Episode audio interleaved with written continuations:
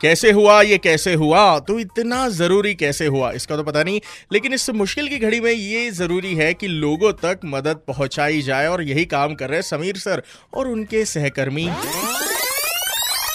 आइए पधारिए स्वागत है आप सभी का। इसी गाने के बाद बंदा यहाँ पर हाजिर है। नाम है रोहन, काम है आपको एंटरटेन करना जब सुपर हिट्स 93.5 रेड एफएम पर लेकर आता हूँ। एम एच ये show despite of all difficulties उन्होंने ये अचीव किया है। लोगों तक खाना पहुँचाने का जो काम है वो डेली बेसिस पर चालू रखा है।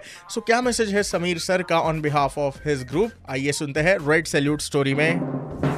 रेड सल्यूट हमारे ग्रुप की तरफ़ सर ये मैसेज है कि बस आप घर में जो भी खाना बनाते जो अच्छे घर के लोग हैं तो खाना वेस्ट करने से पहले आप अड़ोस पड़ोस में आपने देख लीजिए कि कोई भूखा तो नहीं सो रहा है। अगर वैसा कोई है शख्स तो आप अपने पास का खाना उनको दीजिए।